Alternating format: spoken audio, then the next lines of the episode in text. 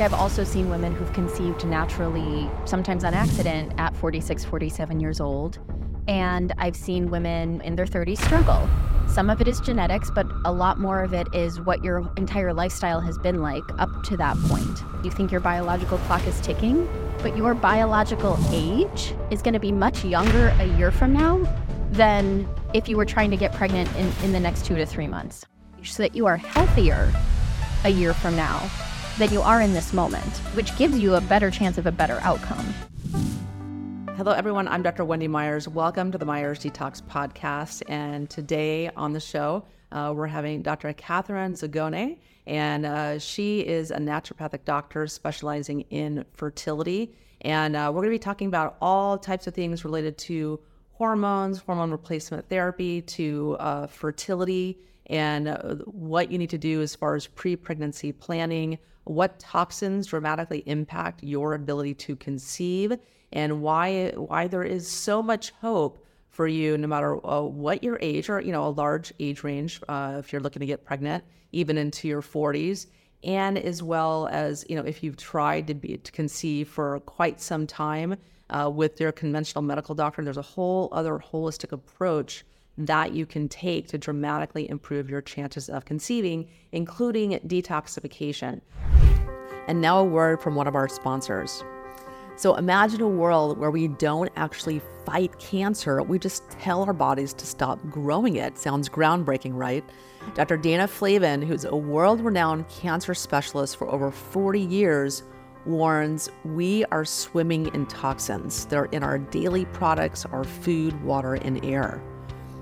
The real danger these toxins signal our body to grow cancer. That's why I urge you to join Dr. Flavin and Nathan Crane, an award winning health researcher, in an eye opening web class. They'll reveal the nine key toxins that could be triggering cancer in your body, and most importantly, how to eliminate them. Don't just fight cancer, go right to its root cause. So join me by going to conqueringcancer.com slash Wendy Myers, M-Y-E-R-S, now to register for this free web class. It's so important. Again, that's conqueringcancer.com slash Wendy Myers. Make the change today. Dr. Katherine, thanks so much for joining me. Thank you so much for having me, Wendy. It's such a pleasure.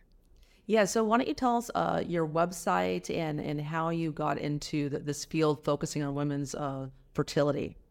Yeah. So um, my website is clockwize.com, clockwize with a Z, because I'm Dr. Z. And um, I always, like, I always knew I was going into natural medicine and um, actually thought I was going to be a, a, midwife for a little while. Loved birth, loved pregnancy, loved all of that stuff. Um, and actually, when I was in my undergrad, um, witnessed some family members of mine really going through the fertility struggle, like seven years, lots of rounds of IVF, lots of failed rounds. Um, and they were in the conventional medical field. And um, you know, I kept thinking like there's there's got to be a better way. Like there's got to be something else. Like why is this happening? I was just super curious. And so going into naturopathic medical school came in with the focus of like what what is fertility all about? Like what what does create fertility and and can we change those factors? And um and sure enough we can and that's been a really beautiful journey of um, realizing and and supporting my clients and realizing that fertility is really a byproduct of health. Yes and a big part of health is detoxification as well and you know just your organic diet etc and so talk to us about what kind of talk to us about fertility rates. So so many people are struggling to conceive. I believe it's one in six or one in five couples that are having difficulty conceiving. Let's just start there. What do those, those numbers look like? And do you predict that's going to get worse in the future? Yeah. So currently it is about one in five to one in six couples um, is struggling to conceive. That doesn't necessarily include that. And that's more like conventional infertility, where they've um, tried for a year or six months, depending on their age, um, and have not been able to conceive. And there's also this whole group of what we call subfertility, um, meaning they might not technically be infertile, but there's, you know, unexplained infertility or subfertility, and they, nobody can kind of figure out why, but they still can't get pregnant. Um, and, you know, part of the argument of the conventional world is that women are waiting longer to conceive. And and that's true they are. Um, and that's a beautiful thing because that means, you know, we can do our inner work, we can have a career, we're more financially stable, relationship stable, emotionally stable. So there's a lot of good benefits to that. Um, but what's typically thought is that like our biological clock hasn't quite like caught up with that benefit. Um, and and I don't think that's entirely the case. What I think it actually is, and what I've seen in my practice and, and in my research, is that it's not that we just are alive more years, it's that we have more years of toxin exposure. We have more years of chronic stress.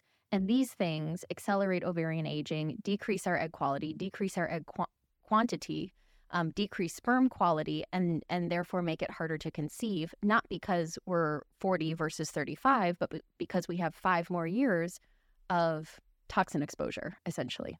So, what is realistically the latest age do you see women having an ability to conceive? So, there's kind of a reality check. The clock is ticking. I mean, I had an, an aunt got pregnant at 47.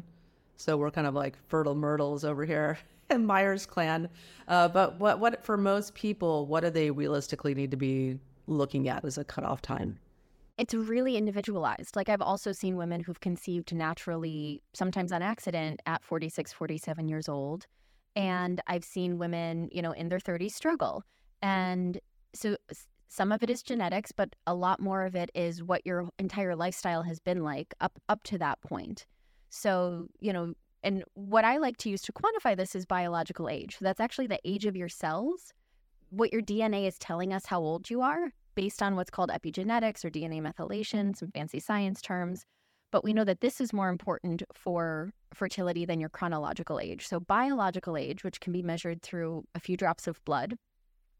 Um, and, and there's research on this. So, there is a paper showing that women with advanced biological age, meaning that their cellular age came back older than their chronological age, had poorer outcomes, fewer eggs on egg freezing, fewer embryos with IVF, fewer live births through the whole, you know, all aspects of the process.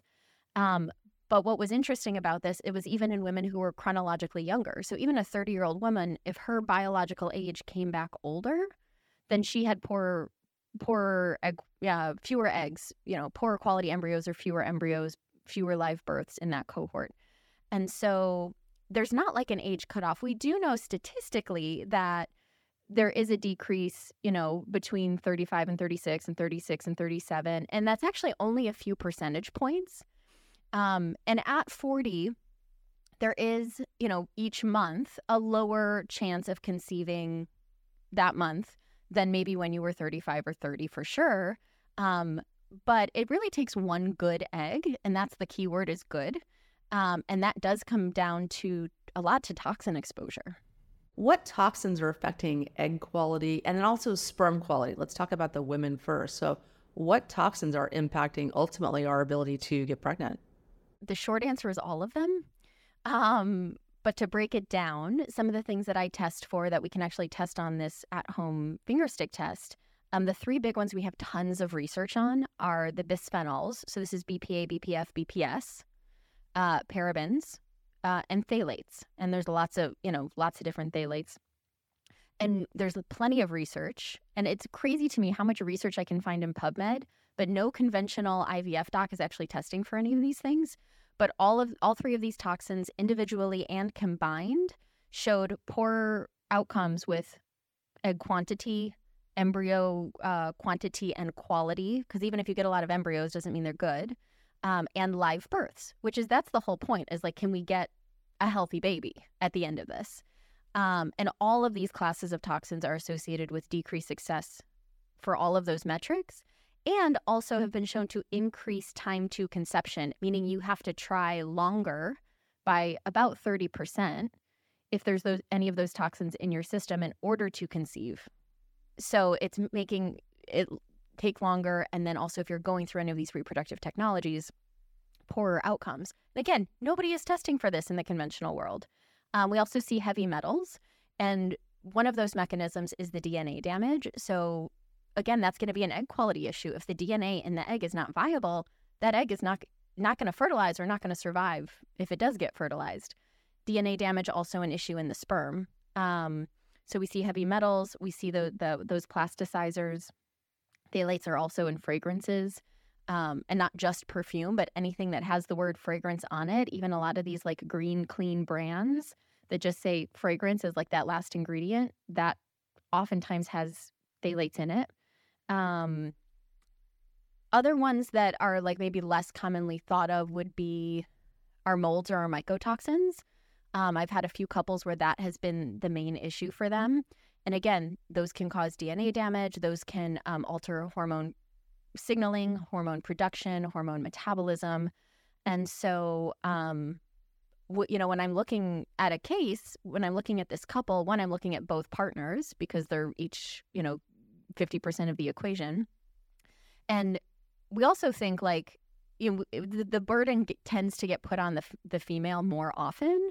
And it tends to get put on her and her age and her egg quality when a lot of times you know, it's like a third of the time it's probably more her, a third of the time it's probably more him, and a third of the time it's some combination of both, is what's been estimated in the research. Um, and so, you know, we've got that DNA damage, we've got hormone disruption. Um, and so, literally, all of these toxins are impacting our fertility, which is no wonder our fertility rates are dropping, testosterone levels are t- dropping in men. Um, you know, truly like if we don't switch the trajectory of humanity, like we're not going to be a- around that much longer. And that's one thing that I've heard like Elon Musk talk about. We're not we're not worried any longer about population increasing. We're we're worried about depopulation uh, because people aren't having enough children or there's decreasing sperm counts, like dramatically decreased sperm sperm counts. So let's can you talk about those numbers at all? About like what it used to be, you know, uh, you know, about 100, you know, 50, 100 years ago, but what it is now and then what it's projected to be. Yeah. Do you mind if I pull up a statistic really quick? I Please, just want to make sure I get it right. I'm getting a lot of different numbers as I'm kind of like looking stuff up here. Dropped from 104 to 49 million per milliliter over five decades, have dropped over 50%, 59%. Let's freak the guys out. Yeah. So so officially, we know that in the last 50 years, um, sperm counts have dropped at least 50%. And so some numbers are, you know, anywhere from, you know, ar- around 100 million down to about 49, 50 million um, per milliliter, which is significant. You know, so it's, it's, are we on a linear trajectory? Are we, uh, you know, what math are we using and, and how quickly is this going to go down to zero? Because that's a very scary thing to think about. Yeah, it is. I mean, and that's, you know, 50% reduction in fertility. I mean, it only takes one, you know, but still you're you're reducing your odds, you know, so the the fertility issue is not just with with women and their egg quality. And so talk to us about what toxins affect the sperm as well and and what role men can play in dramatically improving their their chances of conception. Yeah. So, like I said, men contribute 50% of the equation. And there are, we need to make sure that there's healthy hormones. So, we need enough testosterone to help um, with that sperm development. That's important.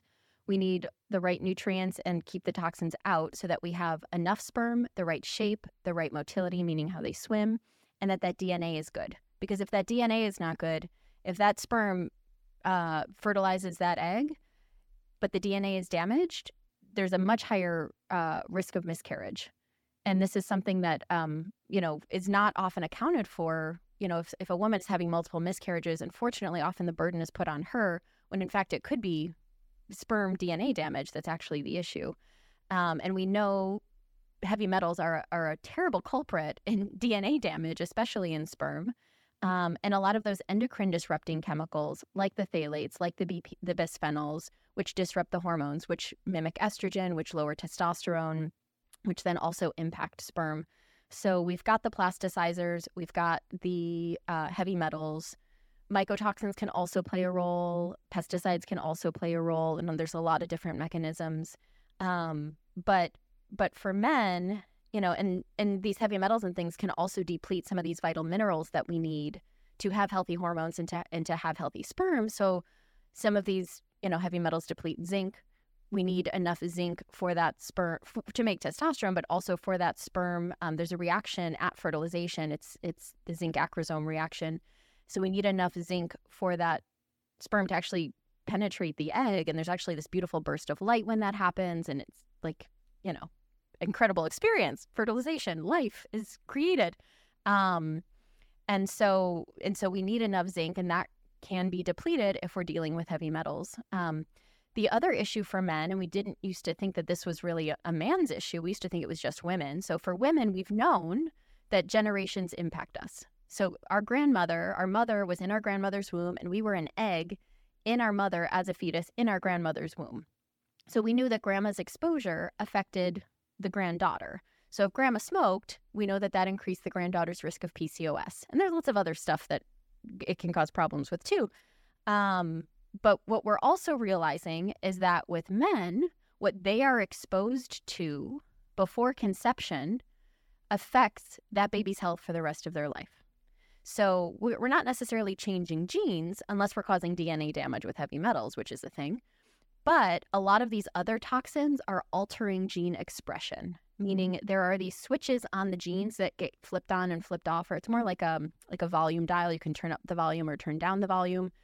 And a lot of these toxins are turning up the volume on bad genes and turning down the volume on good genes. And those changes get passed down. And so dads have to detoxify. We got to get the plastics out. We got to get the fragrances out. All this, like, I don't, is Axe body spray even a thing anymore? I don't know. But like, that was just like a terrible thing for fertility for so long.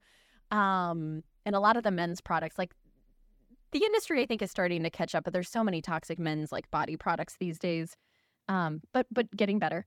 Um, and so getting these things out of the body so that we can not just have healthy sperm and actually make a baby, but so that you are setting up your legacy, so that you are setting up your child for the for health for the rest of their life.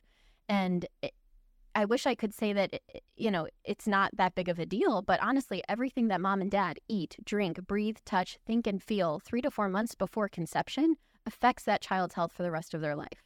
So no pressure. Um, yeah. but it is a beautiful opportunity to truly like create your legacy.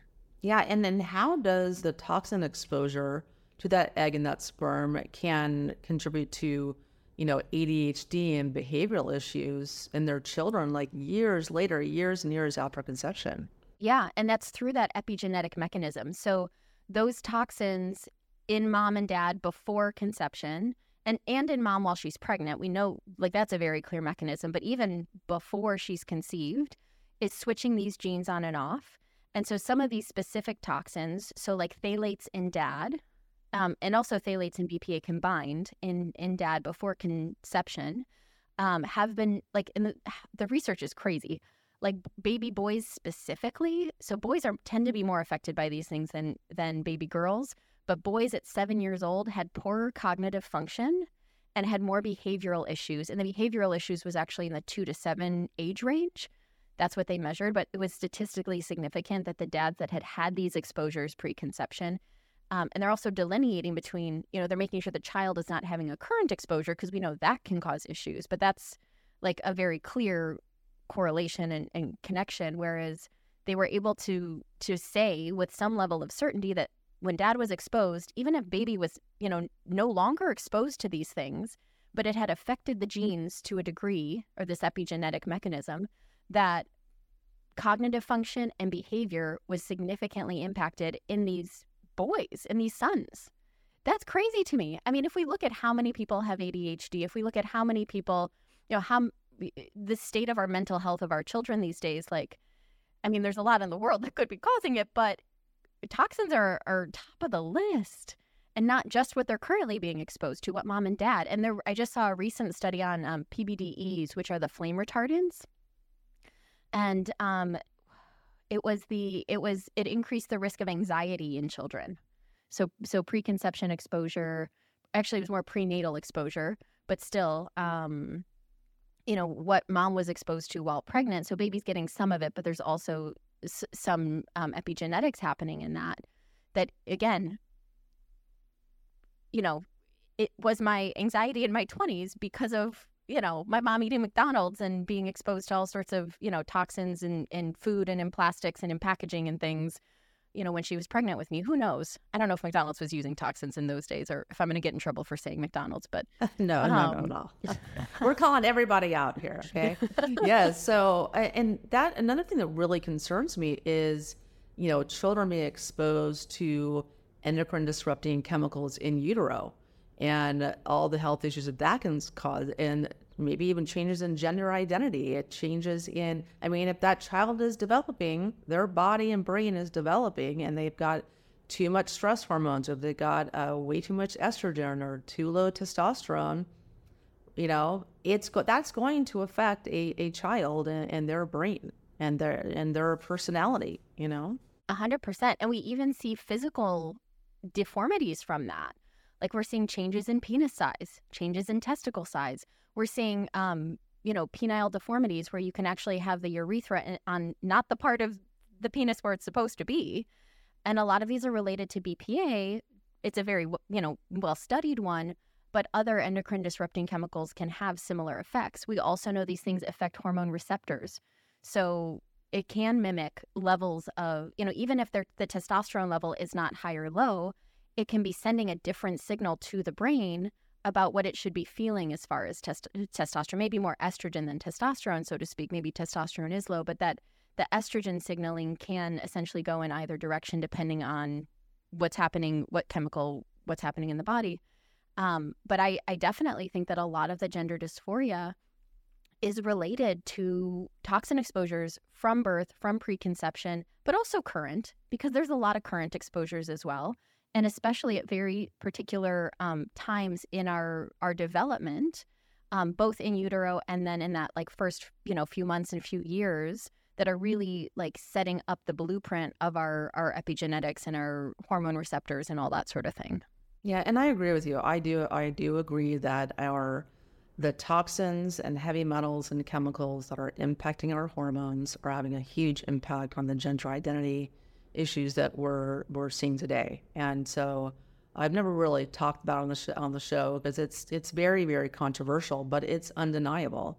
It's the the animal research out there on you know uh, the the children being men uh, and animals being born with smaller testicles, smaller penis sizes, the uh, and and the rates uh, that that has increased um, over the last you know a few decades. It's it's very concerning, you know, and um, and so let's talk about then what we can do. So what does a uh, so clearly women need to be thinking about pre-pregnancy planning and not just nutrition but detoxification as well.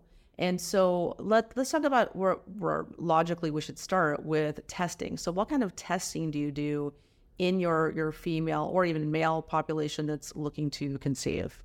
Yeah, so on the toxin side of testing, um, I usually like to start with our the Clockwize Fertility Wise panel, which has our biological age marker, which is a marker of cellular health, and then has these top three fertility toxins: the BPA, the BPF, um, paraben and parabens and phthalates um, just because we have a ton of research knowing that those impact time to conception, egg quality, uh, and and outcomes for that matter.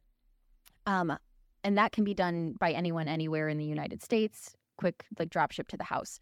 In my practice, I do a bit more extensive testing. So I'll run like a urine panel and look for pesticides, other plasticizers, um, mycotoxins, so for molds, heavy metal exposure, and start with just kind of like this broad spectrum what are you currently being exposed to picture.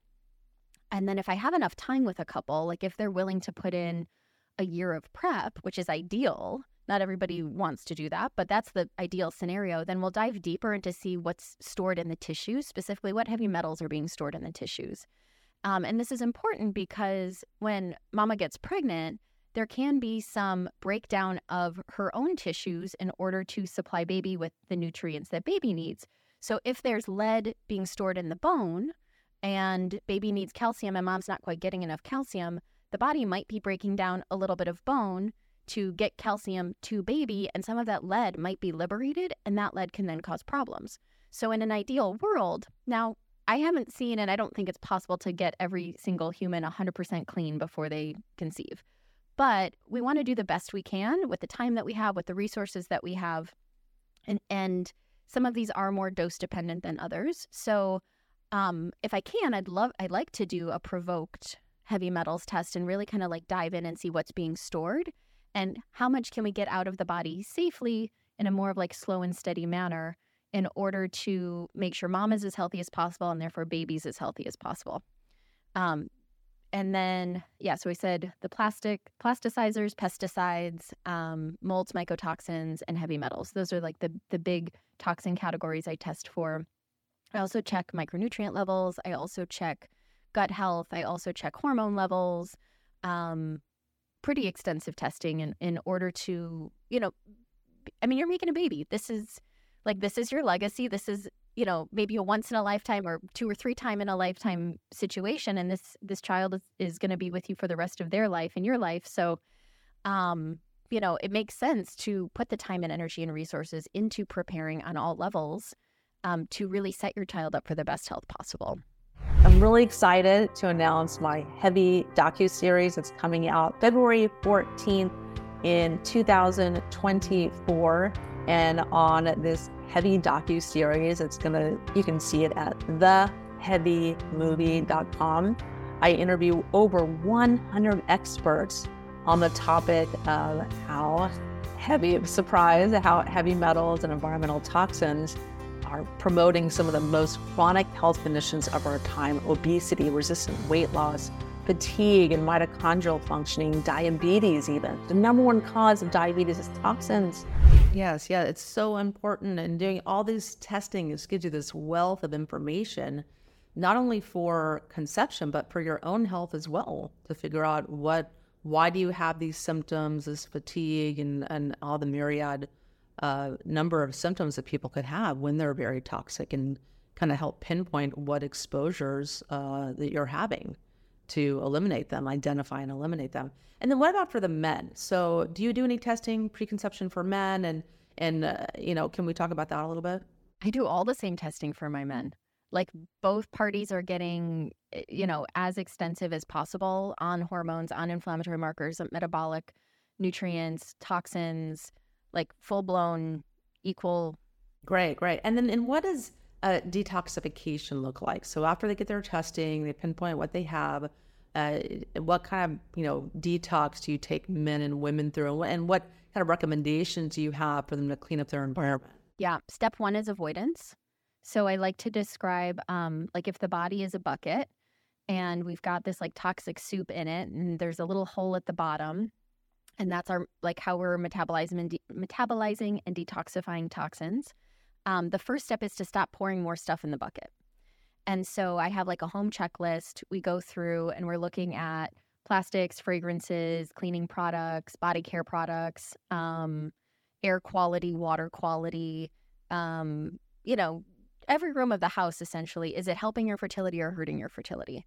Um, you know, and then also like, are there work exposures? Are there environmental exposures outside of home and work that we need to worry about? Like sometimes I have people who have hobbies that are full of toxic chemicals, like detailing cars or um, sometimes like making jewelry where they're using a lot of different like metal um, like elements that are oftentimes contaminated with heavy metals. So the other things that we need to think about. So first, the first step is to stop any current exposures. Um, the second step is to support the body's own natural detoxification mechanisms as far as like opening the routes of elimination, opening the drainage pathways, so that when we do start taking things from the tissue and from the cell into the bloodstream, that it can get out quickly and efficiently. Um, so that means are we are they sweating properly and often enough? Are they pooping appropriately and often enough? Um, enough hydration, enough urination to support the elimination of toxins? Uh, is the liver and gallbladder making enough bile in order to metabolize and and get these fat soluble toxins from the bloodstream into the gut to then be bound by enough fiber in the stool to get it out of the body? Because um, if we don't get it out of the body, we're just kind of like recirculating things, and most people feel worse. So, avoidance is number one. Open up the pipes is number two and then we can really start mobilizing things from the different storage areas. And and some places are harder to get stuff out of than others. You know the brain is it's hard to get mercury out of the brain. So that's usually i often don't get to the brain with my with at least you know we don't know where the mercury is coming from oftentimes but or where you know how how much is coming from which location. I somebody's going to create a test for that one day. But um you know, essentially we do the best we can. And so then we're using some, maybe some herbs, um, and maybe some heavier duty, uh, like grabbers or chelators or things like that. So, like alpha lipoic acid is a little bit of a heavier duty, still a nutrient. We're not using, um, you know, like an EDTA necessarily, but there's some different things, and depending on what metals we see, and depending on how well their uh, routes of elimination are open, and and there's also some genetic factors with um, what are called like the CYP um, enzymes in the liver of detoxification, and oftentimes some of these toxins can disrupt um, the detoxification pathways. So there's this balance of like, how do we open up these liver pathways to get this toxin out if it's, you know, slowing it down in the first place? So it can get very specific and nuanced, but everybody starts with avoidance. Everybody starts with opening up those routes of elimination. And then, and then figuring out where we need to pull from, what we need to pull, and how we want to do that in a safe and gentle way so that we're not creating more inflammation, more brain fog, more more issues in the body because that can happen if we're just recirculating things.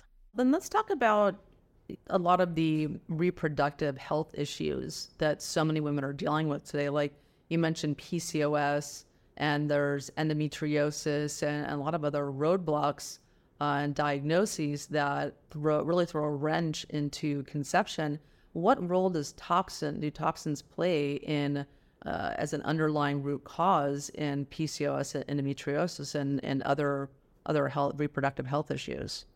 It's definitely a factor in both and in all. Um, endometriosis, and, and a lot of this is still evolving. Like we're learning continuously. So endometriosis used to be thought as just an estrogen dominance issue.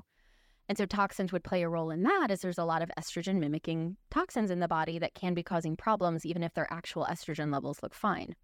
We also know now it's actually more of an autoimmune issue um, and more of an inflammatory and, and immune modulation issue. And so we still want to handle the estrogen dominance. We still want to keep out the, those endocrine disrupting estrogen mimicking chemicals, those xenoestrogens. Um, but the, all sorts of chemicals can cause autoimmune disease and, and, and through various mechanisms. Um, and so we have to kind of do a deeper dive on the toxin piece. Is it more heavy metals for one person? Is it more mycotoxins for one person? Is it more um, pesticides for one person that's causing their particular manifestation of endometriosis? Um, and with PCOS, I mentioned, you know, that there's a higher incidence of PCOS in women whose grandmothers smoked. And it's not necessarily that we have those toxins still in our bodies, but they've switched genes on and off. So there's this history of toxin exposure that we have to learn how to reset that epigenetics or those those methyl markers, those switches on the DNA, which is one component. And we also have to handle current exposure, which something like BPA we know increases your risk of insulin resistance and insulin plays a huge role in PCOS and how it signals in the ovary. It's also been called like um, diabetes of the ovary essentially. And so making sure we're eliminating some of these, you know, we call it an endocrine disrupting toxin, but part of that endocrine system is the pancreas, which makes insulin, which is part of our hormone system essentially. Um, and and so we know, you know, so we need to get those endocrine disrupting chemicals out as well. I haven't seen as much heavy metal just in the testing that I've done in my patient base. I haven't seen as much heavy metal specifically playing into some of my PCOS cases, although um, theoretically it absolutely could. Um, I do see more of the the, the plasticizers, the fragrances. Um, stress plays a huge role for sure. Um, and and blood sugar balance is a huge component, but there are toxins that impact your ability to manage your own blood sugar. So food plays a role, but it but it's also all these other signals that are coming into the body that, you know, when I when I told my first patient like 10 years ago, not my like very first patient, but 10 years ago I I had a patient and he had um, you know, diabetes and metabolic syndrome. He's like, "But I eat perfectly and I exercise." And we I'm like, "Oh, well, let's look at toxins." And his BPA was through the roof. And and his big exposure was because he was getting um like a to-go coffee and so it's in this, you know, it's a paper cup, but it's lined with plastic. And then you have this plastic lid. And granted, it's not, this is not a PCOS case, but, you know, diabetes is PCOS of the ovaries essentially. Um, so he's drinking a hot acidic liquid through a soft plastic lid sitting in a plastic lined cup. Like, of course he has BPA through the roof because, like, he, it's like he's taking a BPA supplement essentially. Like, the most leaching you could possibly have right into your system every morning, possibly every afternoon too for him. So, um, you know, so we forget that a lot of these like typical like metabolic syndrome, hormone, like we're we're looking only specifically at that system. Like, okay, but but toxins are affecting every system, and so if we don't include that toxin picture, we're we're kind of not actually doing our patients uh, we're doing them a disservice because we're not looking for all the potential causes and toxins are a huge cause. I love just all those dots you're connecting there because it's so important for people to start planning for conception detox doing detoxification leading up well well before you're thinking about that you know and cleaning you know people are paying attention to nutrition and starting to take supplements and things like that planning for pregnancy but a detoxification is such an important component. What is the the window where you like to see your patients start to to detox before they even think about conception? Yeah, so the minimum minimum minimum time frame is 3 to 4 months. Um but realistically, if we have a lot that we need to get out of the body, then we want to start about a year in advance because it takes th- about 3 months from the time an egg and a sperm start to develop till when they're released from the you know, to meet. And so the blood flow, the blood that is bathing that egg and that sperm for three months while they're developing, plays a huge impact on whether they will be successful in fertilization and whether they will be successful in resulting in a baby. Um, which means we don't necessarily want to be detoxing a month before we're trying to get pregnant because then we're mobilizing toxins from the tissues into the bloodstream and bathing those egg and sperm in toxins, which we don't want to do. So I typically recommend we start a year out we do really good testing to make sure that um, you know we know what we're dealing with as much as we can and then we do our best to get as much out in the time frame that we have and then we make sure we are not detoxing three months before we're trying to conceive because we don't want any of those toxins flowing through the body. And at that point usually they've been a, a, avoiding enough toxins for a period of time that we've minimized any new burden and we've gotten a significant amount out of them. And so oftentimes conception happens easily, quickly, um, even if they've been struggling for a long time. But oftentimes I have to tell couples who've been, you know, trying for three years, okay, we gotta we gotta take a year off. And I know that sounds scary because you think your biological clock is ticking, but your biological age is gonna be much younger a year from now than if you were trying to get pregnant in, in the next two to three months. And I've seen this. Like when we test biological age, and toxins is a huge component of biological age. This is the age of your cell, how old your DNA is saying you are, not your birthday. And this is more important for conception and for a healthy baby than your chronological age to a point. I mean, menopause is a real thing. At some point, we've ticked.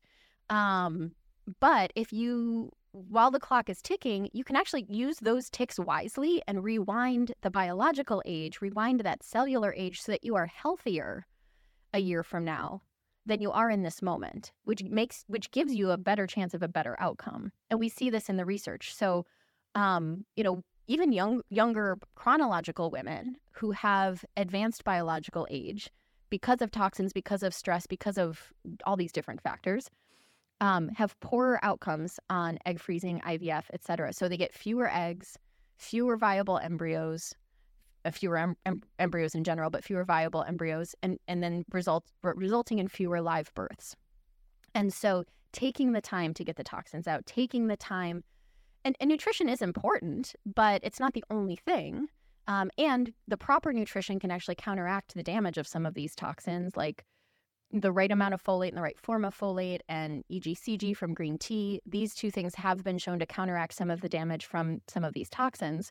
So again, nutrition is important, but if we're not handling the cause and getting these toxins out of the body, we're not going to see that that good of a result. And what I've seen in practice is that we have an average of a, a four year age reversal and anywhere from three months to a year, which is a significant difference when, you know, if your cells think so if you have a 40 year old woman and your cell her cells think she's 36, that's different than if her cells think she's 40 or 44. And so testing I think it's so important to test biological age as early as possible so you do have time to rewind the clock and to see what toxins are there so you have time to get them out so that you can have a healthy baby on your timeline. And in that case, time is on your side. If you take the time and use those ticks wisely, um, to do the right things and actually you will get a better outcome.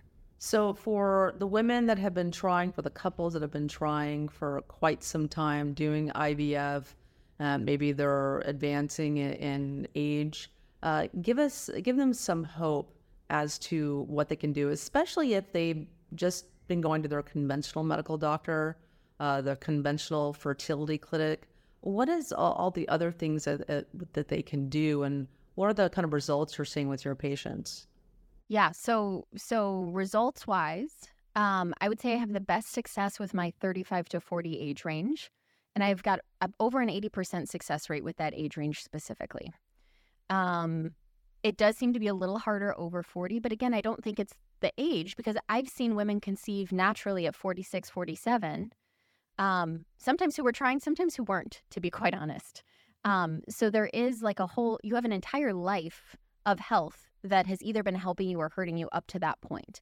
So the healthier you've lived your entire life, um, you know, the the potentially longer you'll you'll be fertile.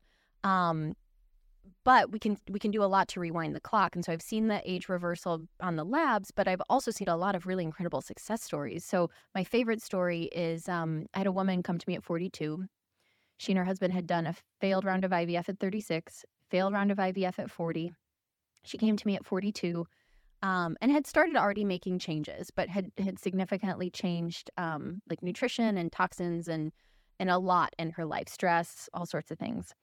And um, so after working together for a few months, they were like, okay, we're going to do one last round of IVF. And they got nine grade A embryos. So if it was just about age, she I shouldn't have been able to get her any better results than at 40 or definitely not by at 36. Um, but they had pretty incredible results. And it's because of the work that they put in and taking the time to actually do all of those things, get rid of the toxins. Um, she also did a lot of fasting, which rewinds the cellular age, biological age. So it's definitely possible. Um, and I've had other similar stories. They're probably the most dramatic and most miraculous, but I've had lots of couples who've had three or four failed rounds of IVF and were able to conceive naturally, who had been trying for three years or more um, and were able to conceive naturally, or eventually did end up using IVF, but it worked instead of the four times before where it didn't. Um, so there's a lot of hope, so much hope. And it's unfortunate because in the conventional world, they'll tell you, like, depending on your age, okay, we'll go try for six months or go try for a year, and then we'll do some testing. When that's you are actually losing time on your clock if you're just you know not changing anything and doing the same thing you've been doing for the next six months to a year you're, you're in a worse situation. When it, if you actually think ahead start ahead start preventatively and think okay well i want you know babies in a year or two years you actually have this time to improve your chances of success even if you are a little bit older let's say. And so there's so much hope. Um, there is a paradigm shift from that conventional world. But so much is possible with with what we know in the functional medicine world. And I have it's not like I'm that special. Like I have colleagues who are who also have really great success rates in the functional medicine world for fertility, who who have, you know, as a collective, we have lots of patients in their 40s conceiving naturally or finally having success with IVF, you know, even if it's 10 years after they started trying. So there is so much, so much hope when you find the right approach and when you start as early as possible. And and what kind of diet is ideal for conception? So there's I know there's a lot of popularity in the vegetarian diet and even the vegan diet now. Um, I mean, in particular, do you find the vegan diet conducive to uh, conceiving a child? I would say there's some individuality, um, but I would say as a whole, more of my couples do better on some animal protein and specifically incorporating some organ meats, whether that's through a supplement or through foods. Um, they're very nutrient dense. And, but I also have couples who've done, you know, really well on the vegetarian vegan side of things. So I think there's some individuality. The thing I think across the board is that quality matters the most. Um, and some people need a little more animal protein, and some people need less animal protein because it creates inflammation for them and and so um and and the, how do we determine this some of it is how you feel when you eat these things some of it is what your labs look like Um, you know, there's different uh, fatty acid ratios that we can look at. If someone's eating too much meat and their arachidonic acid is really high, okay, maybe you need to be more on the vegetarian side of things. Um, or if someone's really like iron deficient and B12 deficient and we're supplementing and they're taking all these pills, maybe you need to eat a little bit of meat. Um, and, and, you know, zinc, our, our best, um, you know, mineral sources oftentimes are, you know, organs, animals, um, shellfish, like, you know, oysters for zinc are like the quintessential, you know, uh, source. So I think it's individualized. There is some nuance, um, but more of my patients tend to do better with some animal protein. And then let's talk about hormones because there are so there's so many different toxins that negatively impact our hormones, reduction of hormone production, imbalance of hormones. Can you talk a little bit about that and the toxins that impact our hormones? For fertility specifically, men need to have really good testosterone levels in order to help make good sperm. Um, as women, we need good estrogen in order to trigger ovulation. We need good progesterone to help maintain that pregnancy and that uterine lining. Um, and we also need good testosterone to have enough of a libido to actually want to make a baby in the first place. And what we see with a lot of these um, the toxins, so they can disrupt in a few different places. So they can create inflammation through um, reactive oxygen species or oxidative stress that I describe kind of acts like a fog within the body so that the signal doesn't get through clearly. They can also um, bind to the hormone receptor, and that can either signal it too much or it can block it from signaling at all. But it's basically um, impacting you know, what our body is trying to make hormone wise, our cells can't hear it. So we're not getting the intended action. And this can cause, oftentimes we see a lot of too high estrogen, and that can be because toxins are signaling that there's more estrogen in the system. But we also know that toxins impact metabolism or how we break down these hormones. And so a lot of times, um, a toxin load, and again, I'm speaking generally first, can impact how your liver can break down your own estrogen and what pathways it can go down because some estrogen metabolism, path, metabolism pathways are more ideal and some are much less ideal and can increase cancer risk and things like that. So um, these toxins can impact and they can also impact production. So they can impact production, they can impact signaling, and they can impact metabolism, which can kind of throw the, the, reproductive system off in all sorts of directions and can cause all sorts of symptoms. Um, I would say the most common issue I see is probably low progesterone. And part of this is toxin related, part of it is nutrient related, part of it is stress related. Um, with men with low testosterone, I there's almost always a toxin component. Um, these the endocrine disrupting chemicals, a lot of the plastics and fragrances play a huge role in low testosterone, like BPA. Like we, we know that that that it lowers testosterone. Um, phthalates as well. Um, and so, you know, they and the toxins also then deplete the nutrients that we need to make healthy hormones. So we so especially with metals, which can affect how much zinc we have. Um, we need zinc to make testosterone. We need zinc to help trigger ovulation to make progesterone, and so th- there's just multiple pathways that these toxins can impact the hormones themselves, but also how we feel. Because I've even seen, um, like a lot of times when I see patients who have good hormone levels or who, who we put on some sort of hormone replacement. So I've had a few patients who, you know, we've done some just bioidentical progesterone because they weren't quite making enough on their own. And they had what, what I would call a paradoxical reaction, meaning they should feel really good on this and they feel awful. Um, and so for progesterone specifically, women on bioidentical progesterone should sleep really well should be should be very relaxed. It helps like get rid of anxiety. It's very this like happy sleepy relaxed hormone. And i've had a few patients where we do this bioidentical progesterone and they have insomnia and anxiety. And it's like why is this cre- like there's there's something that's altering the signal in the body.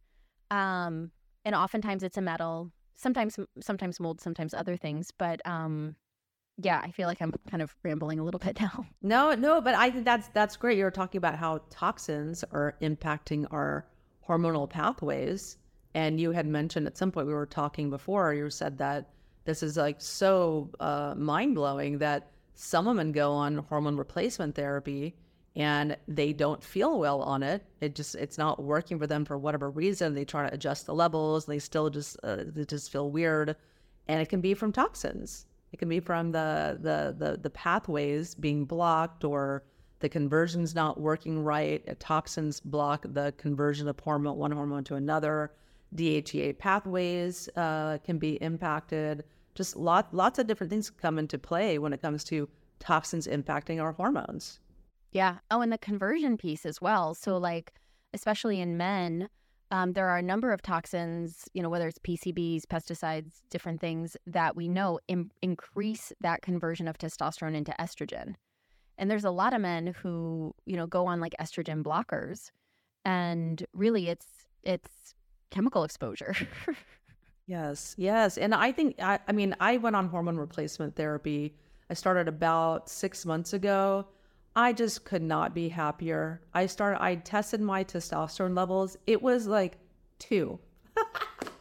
it, I think I'm in Mexico, so it's a little bit different. I think I was at 20. I forget the exact the, the the numbers, but it's a little bit different measurement in Mexico. But yeah, it was really really low. When men can be between 500 and 900, and women are supposed to be doing like one to 150 or something like that. I was 20. it was like nothing. It was just like you know crickets down there. Uh, so I think it's uh, for me. I'm so happy that I started. I started with the testosterone to check it out. And I was like, "Ooh, this is awesome!"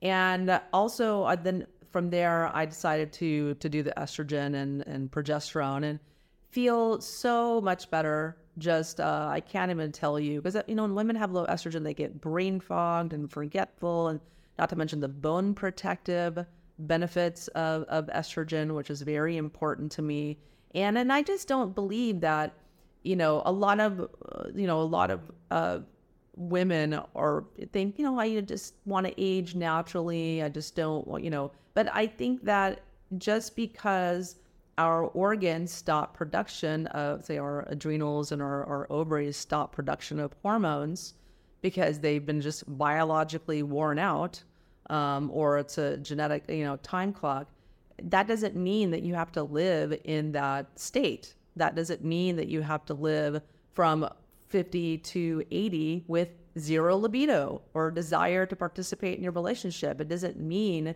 that you have to live with being totally forgetful or all the other kind of negative side effects of having low or imbalanced hormones. You can, you can, and, and they're safe. The hormone replacement therapy is safe. The the what so many women are concerned about as far as hormone replacement. And it you know there was one study that showed that caused cancer and this long-term study. That study was retracted. So that study that so many women have a hold in the back of their mind that uh, hormone replacement therapy can cause cancer or is harmful no. It, it's that study was retracted. It's it's not harmful. Agreed. Yeah and it matters like what kind of hormones you're using and that they're done you know appropriately with the right you know you've, you've got your progesterone with your estrogen and everything. Um, but yeah like the, the the safety has been proven time and time again now with that. And and so yeah utilize all the tools and feel amazing. One more thought that i um relating back to toxins and testosterone specifically is that one one marker i see in the blood a lot that comes back high is sex hormone binding globulin and so I don't know if this was tested for you or if your free testosterone was tested, but both for men and women, even if their total testosterone levels look fine, oftentimes I see this sex hormone binding globulin or SHBG quite high, and that's binding up all their hormones. And one of the reasons this can be high is from high levels of endocrine disrupting chemicals because the body sees this as high hormones. We have to bind it up so it doesn't have more of an action than we want it to have. But then that SHBG then starts binding all your own hormones. And that can make you feel like you have no hormones when you actually have great levels or high levels, but you feel like you have none because it's all bound up because the toxins have distracted your system and told it that it needs to make more of this molecule. So it doesn't sound like that was the case for you, but I do see that in in the world in, in my patient base. Yeah, really interesting. And so just the solution is detoxification or is there any antagonists that you can take for the, the sex binding uh, issues? So the two things I've seen be effective. So obviously we want to like treat the cause, and and toxins can make the SHBG go up, and um and stress can as well. But the two things I've seen be effective are boron to lower that SHBG, like I, like six to ten milligrams a day, Um, and um, for some patients, ashwagandha works. Uh, and for other patients, uh, Ali works really well um, at about like a thousand milligrams a day to help kind of free up more of that free testosterone. And there, and there's other like herbs and things too. And oftentimes I'm using blends, but yeah, there are tools to help lower that aside from just handling the toxins. Oh, interesting, interesting. Yeah, that's why boron is in my Ageless AF supplement. Amazing. A lot of added benefits there. Yes, and so, uh, and in what kind of results do you see with people going on um, hormone replacement therapy? Do you recommend that for people? And is it anti-aging? Like, what kind of anti-aging benefits do people have? We definitely see, like, kind of like you mentioned with the estrogen, it's brain protective, bone protective, heart protective you know, we didn't realize how many places we have estrogen receptors. Um, and so, so, you know, we can essentially, when we have levels, maybe we don't want to get our estrogen to when we were 20, but if we can maintain high enough estrogen levels to activate those, those receptors in the brain, we have, you know, better memory or, or we maintain our memory, better focus, better cognitive function overall. Um, we know that, um, like progesterone super helpful for sleep. Sleep is one of the top things we need to do to be able to stay young and and and reverse age. Um, because in our deep sleep is where we make growth hormone, and so progesterone is super important for getting us into that good, healthy sleep, um, so that we can re- repair, recover, heal, but then also make more of our own anti-aging hormones. Um, and testosterone, uh, you know, also tissue protective, also great for body composition great for energy. Um, I often, you know, will use it. You know, if I can't use estrogen in somebody, oftentimes, you know, testosterone can do some of that job um, as far as like bone protection. Um, but you know, libido is, you know, I have a doctor colleague who who likes to say that libido is one of the vital signs. Um, and and I agree. Like I think it, it totally is and should be because you know this is your vitality. This is like a, a, beautiful part of life. And so testosterone for for women is really, really great for supporting that. Um, and, and along that same like sexual function line, having enough estrogen, whether it's localized or systemically, supports um, you know lubrication. And so if you've got a lot of libido but you don't have the lubrication, you can have some problems. Um, so you got you want to make sure that you have you know the right balance of all the hormones on board so that you can enjoy a nice, healthy life, including sex life, for many years to come. Yes, yeah, and men also so important. I think they're they're to get tested for testosterone levels. I think a lot of men are maybe not really thinking about this, but there's so many like estrogenic chemicals, so many things working against our testosterone levels, and uh, it's in that barometer is the the morning erection if you're having a, an issue there or you're just having trouble with me, you know, building muscle in the gym or you don't have that libido that you used to, you know, may want to go check your testosterone levels, make a big, big difference in in the quality of your life and, and your sex life as well. And mental health. Like I've seen so many patients where like their chief concern is like depression and like apathy like they just eh, or like kind of like like they just don't want to do anything like they have no motivation to do anything. And i've also had some patients that are a little more on the like um, depressive but also a little adhd which i'm not saying testosterone specific to adhd but it's am- it's amazing when they get the right hormone balance in the body how well the brain performs.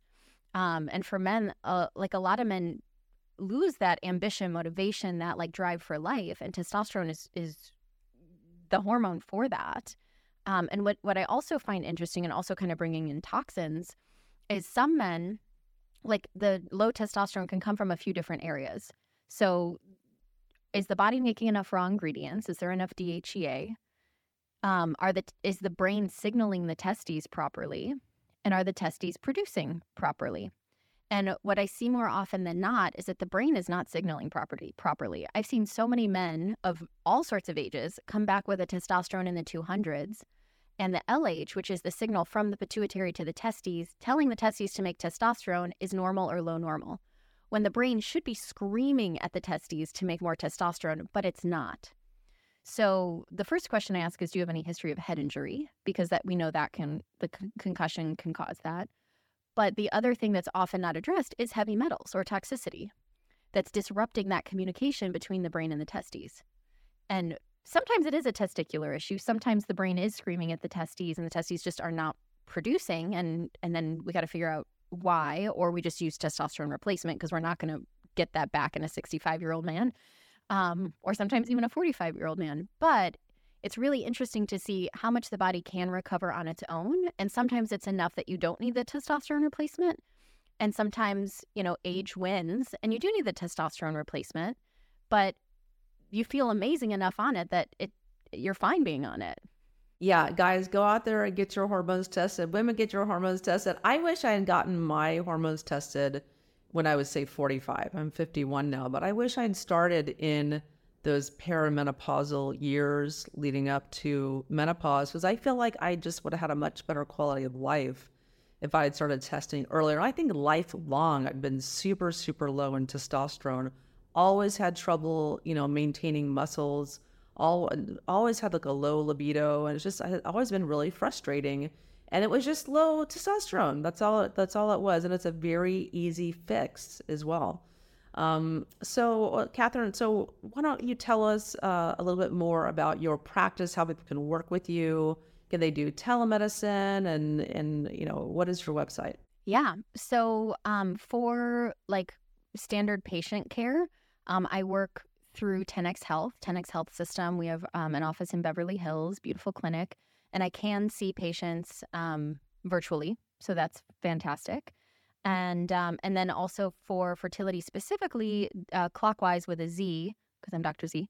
Um, we do have the at-home testing where you can literally order your kit. It comes right to the house. You do your little finger prick, and it um, tells you your biological age, your rate of aging, so how fast your cells are aging in that moment and um, your top fertility toxin exposure currently. So, great place to start on the fertility side of things. And then for actual patient care, um, 10x Health. Okay, fantastic. Well, everyone, you heard it from the expert, you know, about uh, fertility options and hormone replacement options as well, or why, you know, the, the argument for hormone replacement, so many different toxins affecting conception and our hormones. Um, so thanks for tuning in. I'm Dr. Wendy Myers. Uh, you can learn more about me at myersdetox.com. Join my newsletter. You can also take my heavy metals quiz at heavymetalsquiz.com. And you'll get a free video series after taking that quiz on all your frequently asked questions about uh, toxins and, and how to detox as well. So thanks for tuning in. Every week, I love bringing experts from around the world to help you kind of figure out that, that missing piece of your, your puzzle in your health, wherever wherever you may be lacking in uh, trying to reach your health goals because you deserve to feel good. And I'm just so honored to help you do that every week. Thanks for tuning in.